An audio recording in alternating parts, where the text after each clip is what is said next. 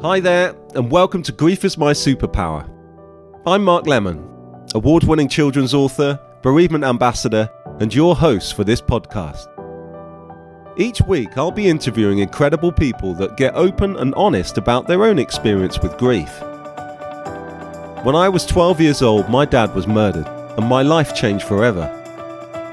I try to explore with my guests if it's possible to live a happy and fulfilled life after the death of a loved one. You can find me as Mark Lemon Official on Instagram and at the Lemon Drop Books website. For this episode, I speak with the Right Honourable Stuart Lawrence. Stuart speaks with me about the murder of his brother Stephen and how he is now helping young people to achieve their full potential. You can find Stuart on Instagram and Twitter as Stuart Lawrence. Please don't forget to subscribe wherever you're listening to this podcast.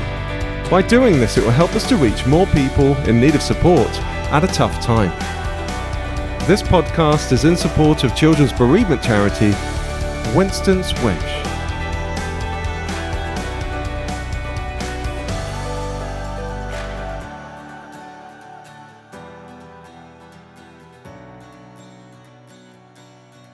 Okay, so as mentioned in my introduction, today I'm interviewing a very special person, someone that I have wanted to get on the podcast for quite a while now.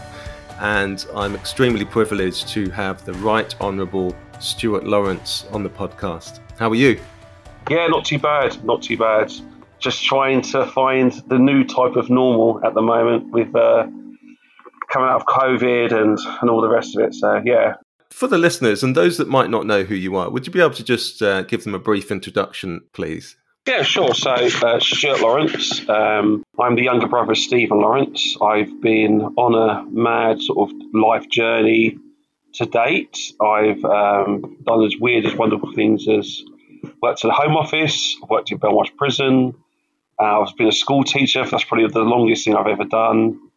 Um, yeah, and I'm, I'm just on, on a sort of new chapter of my life now where I'm trying to sort of ensure that change happens and I have a new sort of mantra in my life where I say to people, this this fight is my fight. This isn't my son's fight. You know, this this ends with me in this generation, and I'm, I'm really trying to encourage fellow adults uh, to try and ensure that when our kids become our age, they don't have to go through the same rubbish that we're going through now. So, are you happy to share with our listeners about your own experience with grief, please? Yeah, so this is this is quite a big thing for me, and I would definitely say that it's only it's only something that I've really sort of got my head around later on in life.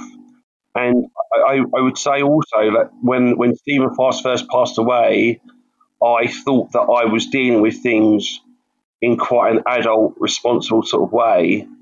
And on reflection now, you know, I've, I've, I've lost, I'd say to people like five or six years of my life that I can't remember from 16 to about 20, 22, 23. I just can't, there's just certain things I can't put my finger on.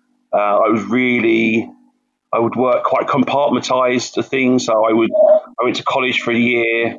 I left there and I wouldn't have any contact with people that I had just met for that year. I went to another college for two years and I did. I just kept on doing the same thing. I'd change my phone number and I'd have a really small, close knit of friends. And yeah, I, have just realised how I thought I was dealing with things, but it's not until I'd say I probably had my own son and, and I had some time to reflect on my own self that I realised that I just hadn't dealt with things in the way that you can deal with things to allow yourself to grow and be the best person you can be, really.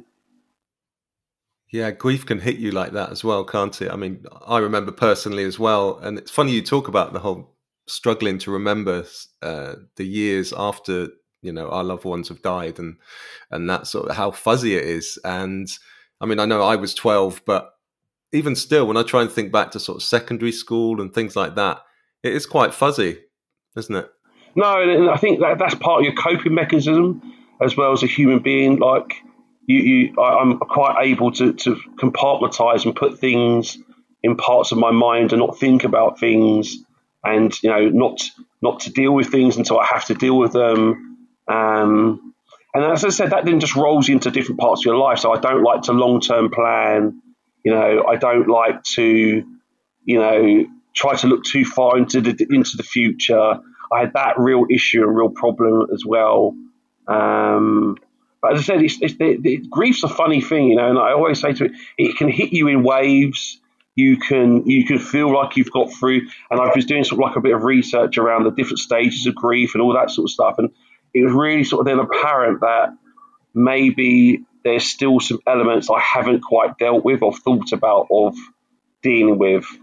Yeah, no, I, I completely understand that. It's you know we talk about it all the time on the podcast is how yeah it comes in waves. It can hit you when you're least expecting it. Um, and you know like the key events across the year that remind you of them and and, and all those sorts of stuff. Um, so i completely get that. Um, how do you think the death of Stephen has changed your outlook on life? Well, it completely changed my outlook because I, say to people all the time, I was a middle child, so uh, the expectations of me achieving greatness wasn't that really high on my list of things to do. It didn't feel like it was high on anyone else's list of things that I had to do. So I had an older brother, you know, and a younger sister, and I was just in the middle. And I, I say to people, I was just a hum of life, you know, that just that basic hum that doesn't, you know, really fluctuate too much. Uh, and I was quite happy in that sort of position. And losing Stephen and Stephen being such a strong role model in my life and such a strong beacon of who I wanted to be, what, what I wanted to be like, um, that I then just wanted my sister, who's five years younger than me, to have that same sort of experience and have that same sort of outlook of me that I had of Stephen.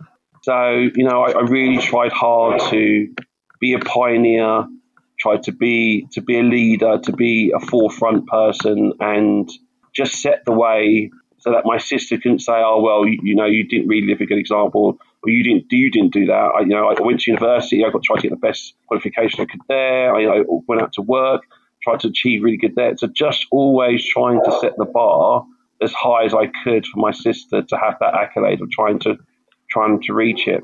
Yeah, I mean, we talk about it all the time on the podcast, and I can completely relate to everything you just said. That um, you know, the bereaved tend to have that sort of drive inside of them, don't they? That that once you want to push forward and try and achieve your goals, like you just said, um, and there's like an inner burning fire inside um, that I I always describe it like.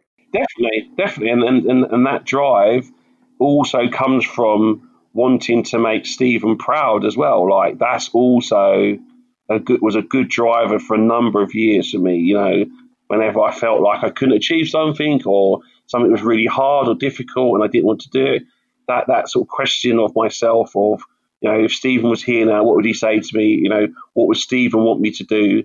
Those are real sort of strong driving forces, especially in my early years, to to keep me going and keep pushing me forward.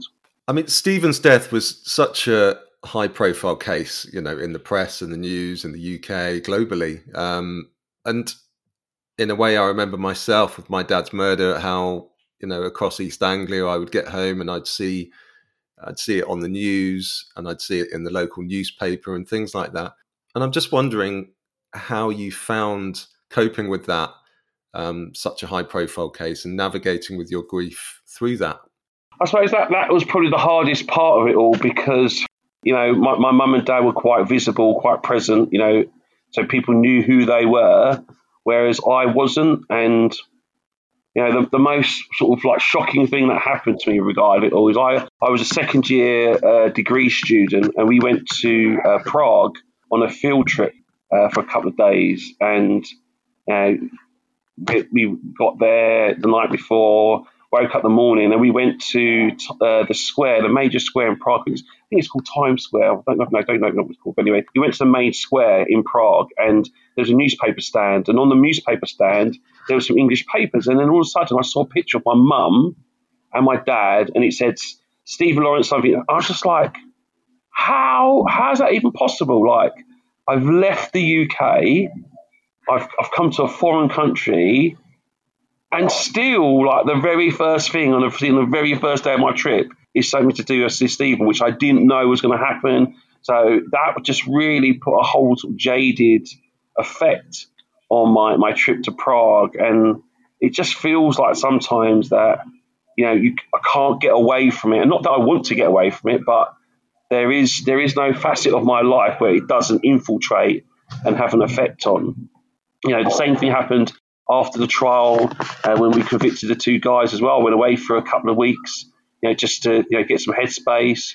And the very last day of our holiday, before we came back, it then got reported. I think that they they were going to go and appeal the case. And I was just like, does it does it never does it never stop? When when will become the point where I can just get on with my life, turn the page, end the chapter, and just get on with my life, uh, just like any other normal person would, and, and to be able to say that was something bad that happened to me in the past, but I'm now looking forward to the future. Yeah, that's a, it's a really interesting point, isn't it? How you try not to let that do, define you and who you are. But I guess in a way, you kind of have, in the sense of positive ways, and sort of leading into my next question of, you know, you now carry out a lot of um, motivational public speaking, sharing your brother's case and how your family sort of fought to change the law and overcome the prejudice about race and diversity in society. Are you happy to share more about the work that you're doing at the moment? Yeah, sure. So I definitely would say we're and we're, we're on a road, and I, I, the analogy that I like to give people is that this is because I know what's happened with Stephen and the time it took us to get justice.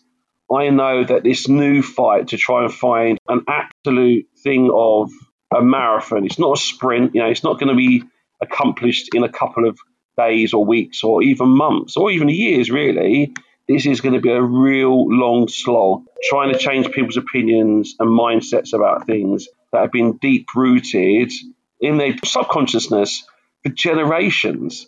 So, you know, we're, we're, I, am speaking to one of the young activists from Black, Black Life Matters, and she's a 20 year old young girl who's in know, second year of an art degree living at home with her mum and dad. And I, I just had to be honest with her and just say to her, like, do you realize what you're getting into? Like, do you realize that this could be 10 years of your life that could be consumed with this really worthwhile cause, but that's 10 years of your life. You might not finish university. Your mum and dad might have to move, like, if certain people get find out where you live.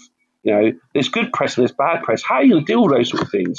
And I really just wanted to, have an insight of what life is like on this journey of campaigning and trying to change such a massive juggernaut thing of the society, the way that we've been behaving, the way that we've acted, the way that we've done things for generations of years to somehow now turn this around into a fact where people can understand that, you know what, it doesn't matter what someone looks like, it's the character of the person and the convictions of their their words and their deeds that really mean something in life. That's what's important. So to try and change that all around is going to take years, and I just saw it as my little way of doing something to help that cause. Before George Floyd happened, now I've been out there doing this for the last three or four years now, trying to share my story, trying to share with young people the effects. And this is not just black kids or white kids. This is everyone, every all different types of kids from all different types of backgrounds, just to show them and explain to them the effects of one action. One action you can do can have an effect on that person's life, their, their, their immediate family, and generations to come that haven't even been born or thought about yet can have an effect on just your one action. And really try to get them to think and understand about how powerful they can be but then also like how simple that line of right and wrong and which way that we go is so easy for us to go one way or the other without taking those sometimes those little times to have a think and that moment of clarity to, of where we're going, what we're doing, and how that's going to affect someone.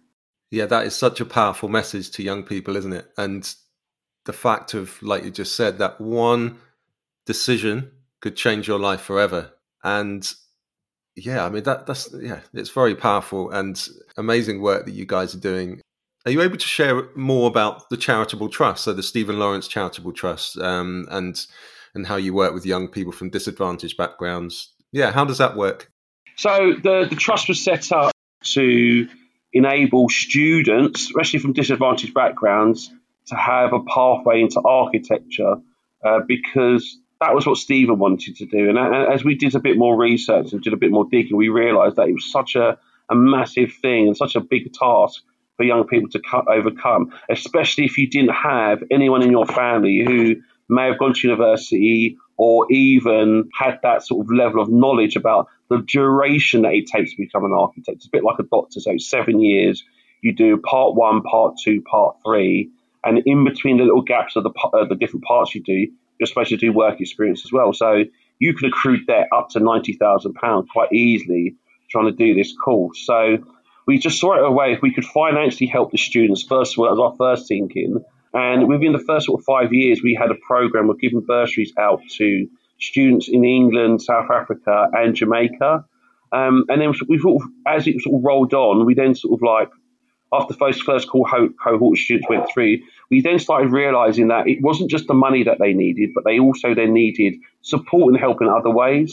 So we de- developed an alumni uh, uh, body where we then got students who've been through the program before and had those lived experiences to just mentor the new students that came on. And now, like after it's been nearly 15, like 17 years now we've been doing this. And since then, like we've had well over 200 students graduate as architects. You know, we've got about 10 students who started their own practices. You know, I know three or four students who now have definitely gone out there and built their own buildings and have buildings, you know, around the world that they've built. And, and it's all these little small accolades that I always say to people, yes, you know, we've lost Stephen, but since then, we've been able to really transform and change other people's lives. Wow, that sounds incredible. And when you're at secondary school and you're about to leave, you know, it can be an extremely difficult time. And so to actually sort of, you know, have some form of steer and support from the charity um, is amazing. So I'm just going to move into some questions from the children at bereavement charity Winston's Wish. They would like to know how do you make yourself feel happy when you're feeling sad?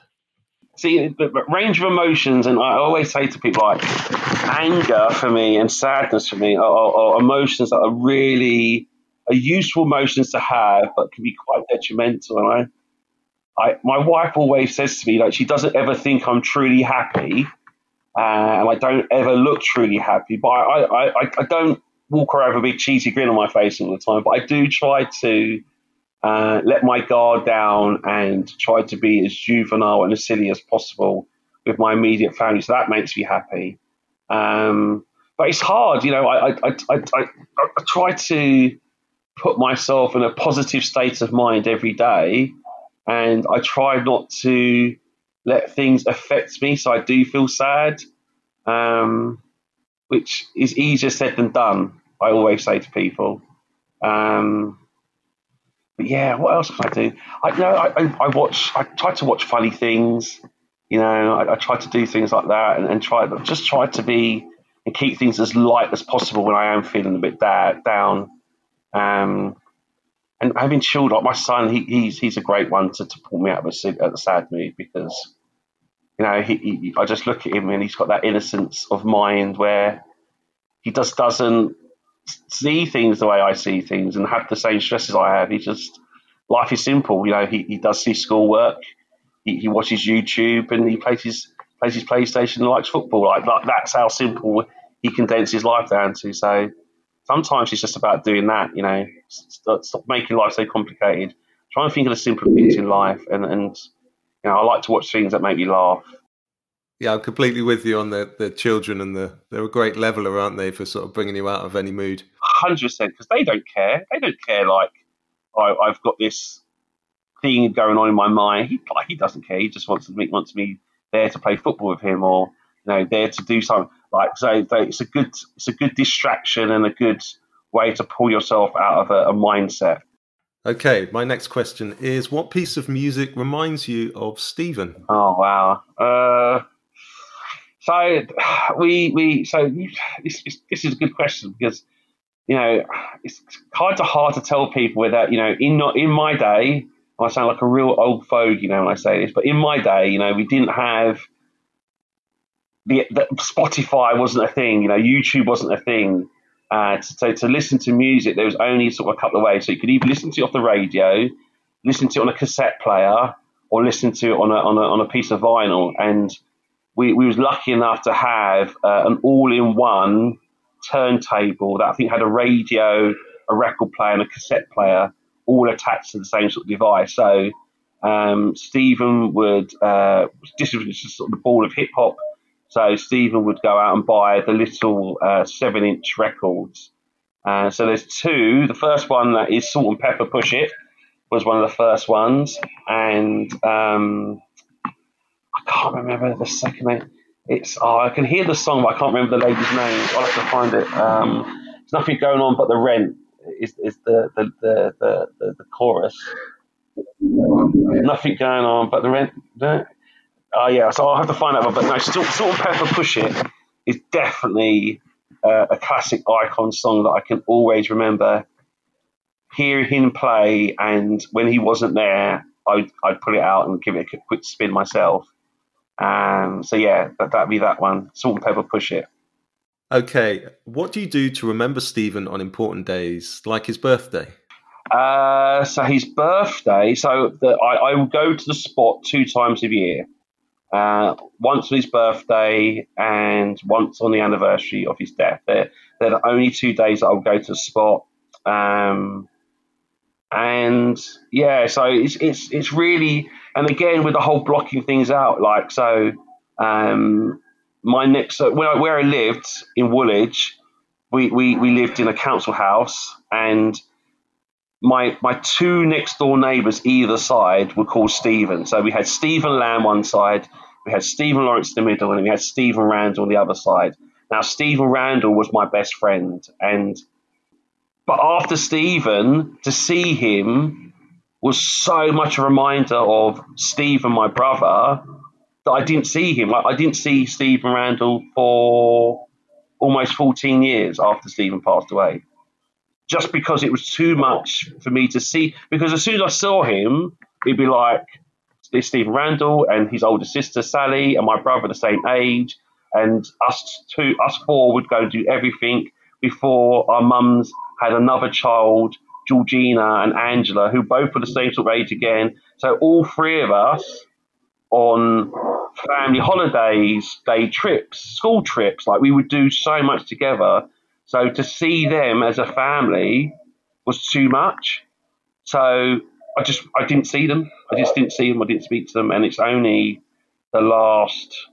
So I saw him my 30th birthday. He came in. I had a surprise 30th birthday, so I saw him then and it's only in the last, I'd say, five years recently that we've started to see each other, speak to each other on a more regular basis, and really start to rekindle that friendship again. Um, because it's hard. It's hard. It's hard to um, relive those memories and know that it's, um, yeah, that's all they are. Those memories.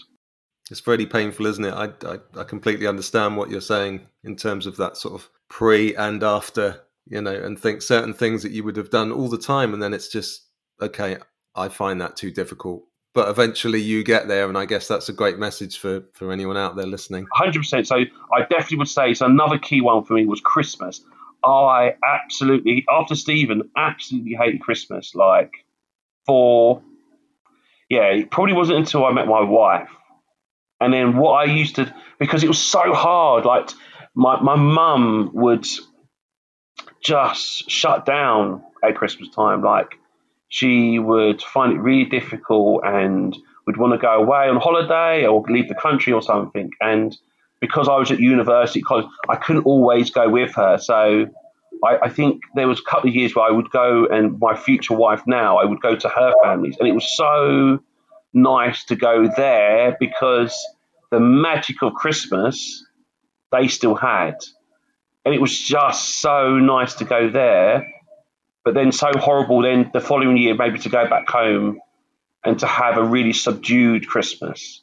So that's taken me a really long time. And again, you know, I, I, I absolutely hated it. I really did. And I, I, I, still, you know, I say to my wife now, like, Christmas is one day, you know, I'll do my Christmas shopping Christmas Eve. And you know, those sort of things. It's not until now that I've had my own son that I will try to make sure that I do things rather than just do it on like I literally would go out Christmas Eve and if it wasn't there then I'd be like sorry like you didn't get the present you mm-hmm. wanted because it wasn't there you know and, and it's really hard to, to try and say that to my son because like I said you know he, he deserves the magic of Christmas um, so yeah I had to I had to change my, ways a bit and start to be do a bit of fore planning and foresight and do you know I mean just to make sure that he had the same magicalness of Christmas that I had growing up. I completely get what you're saying there in terms of um, you know, my wife's always really good at sort of recognizing, you know, say if Christmas is coming up or even like my the anniversary of my dad's death or things like that. And yeah, your mood sort of changes and you just view it differently. And um, yeah, and I just completely get everything you're just saying. Um, the next question is What three things are you most thankful for at the moment? Um, three things. I'm, so I, I tell people that I'm, I'm thankful every single day I wake up and I draw another breath. Like that for me is, it sounds so simple, but until you know the fragility of life and how simply one day you're here and the next you're not, every day then becomes an amazing gift for you to try and go ahead and achieve like the best you can in that day. Um, definitely sort of my family, you know, my wife, my son, uh, and my mum, my sister, so my immediate family. But then I've got such a massive, extensive family, family as well. So to try and see them as much as possible and spend time with them as much as possible is, is a great joy.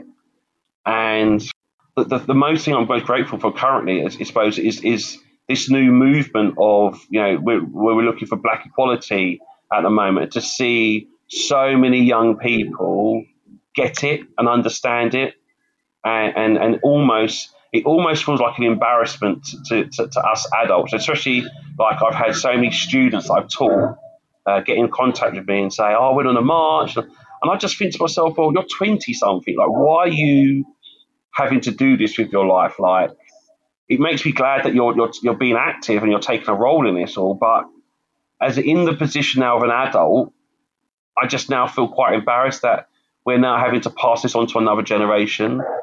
Um, but I'm happy to see the range of kids from you know socially deprived backgrounds, from well-to-do backgrounds, from black kids, from white kids, you know, young, old. There's so many people getting involved in the movement and, and gaining an understanding of why this time should be such a time for change.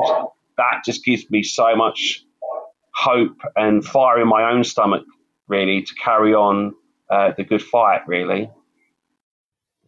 Yeah, no, I, it's it feels like that there is a new wave of young people who are you know, like you say, they get it and they're out there and they're campaigning and they're doing what they need to do. And I think it's it's really powerful to see. Um, okay, my my last question and one that I always like to end on. Um, if you had one final conversation with Stephen, what do you think you might like to say to him?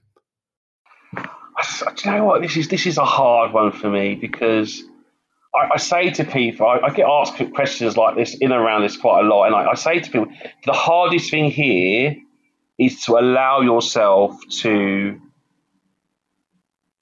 go down this road of you know what you would say, how you would say it, um, and I just think that's such a dangerous thing because the realms of possibility, like there's like two sides of me here where the, the, the romantic, fluffy side of me goes, oh, yeah, I'd say this. But then the, the practicality side of me goes, don't allow yourself to have those thoughts and feelings because that's going to take you down a rabbit hole that you may not be able to pull yourself back out of. And just, you know, I know, I know for a fact that we all will, in the, the comfort of our own thoughts, and in the comfort of our own space have those conversations of what if, how, you know, could I have all those scenarios where, you know, and it talks about in grief about the bargaining that you try to do to try and switch the situation around to make it play out in your favor in some way. And I know myself, my own mental state, that I shouldn't allow myself to do that because once that snowball starts to roll, I don't know if I can stop it or not. And again, it goes back to the reason why I didn't go and see certain people, why I cut certain people off, and I, I insulated myself because I know that Stuart is such a fragile. Um, it's almost like an egg. You know, you know, if you get a chicken egg and you put it in your hand, you can try to squeeze that chicken egg as hard as you can, it won't break. But if you hold it at a certain angle, and, and try to squeeze again, and it will definitely will break. And I know that about myself. I know that as long as I keep myself centered, and I know if I keep myself, you know, as balanced as possible, then the egg will never break. But as soon as I start to go off kilter, as soon as I start to think that I have the ability to do something like that, by to to really allow myself to have that conversation, and it goes backwards and forward, then yeah, would I then be able to afterwards pull myself back from that, that, that cliff edge and say, right, now I've got to stop? Because I think that's also quite a hard thing to, to, to allow yourself to do. And, and, that, again, was the reason why, uh, you know, it's, it's taken me probably such a long time, you know, because Stephen passed away when I was 16. You know, the first time I went out in public and spoke about Stephen probably was at uh, so five years after Stephen, I would have been 21. So yeah, about 21. Probably when, when we had the first big anniversary service at St Martin's in the Field. That was probably the first time in public I spoke about Stephen and a memory that I had of Stephen. And since then, every day has been a lot easier to talk about it. But again, I know my own fragility and my own state of mind that I have to be careful to keep myself on that balance of reality versus um, the dream world and the the, the, the non-reality of it all. So, yeah, I, am I'm I'm going to have to take the Fifth Amendment on that one, Mark, and swear.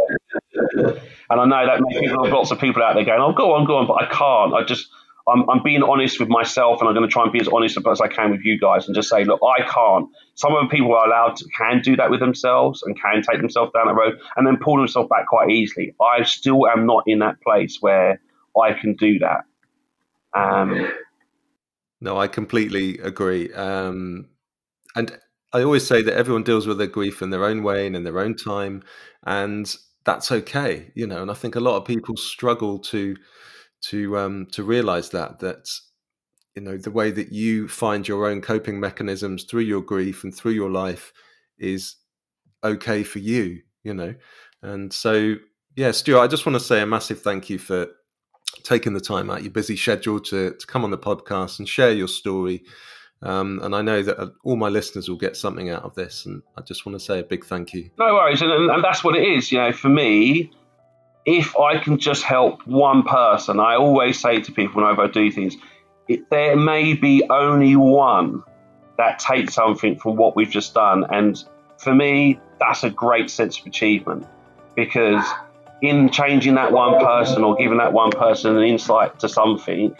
I'm hopeful that that person can then go on and give another one person that insight or something. And that's how we reinforce change and real change, meaningful change. It's just one person at a time. That's all we need to, to keep in our mind. We're not going to be able to change thousands of people's mindsets all at once. You know, we, we don't have that power, or some of us don't have that power. Um, but you know, if we can just change one, great. And I'd just also like to say, if anyone wants to reach out to me and ask me any questions, or you know, want to you know throw something, or please contact me. I, I, try to do my social media things. I try to answer everyone as much as possible. I've had a young man who's been on Instagram been asking me loads of questions about you know the protests in America, the things that's been happening over here from a from a assembly, and I, and I love it because that's how we in, enforce and enable this change that we're looking for by keeping this dialogue going, by keeping the conversation going, and being honest and frank as possible where we can. Absolutely, and just for the listeners, I'm going to put the uh, all the relevant information in the show notes. So you know, like Stuart said, you can reach out to him and ask him any questions that you've got. But yeah, thanks again, Stuart. and all the best to you. If we can just help one person along his way, uh, way or his way, then that's great. We're doing good things.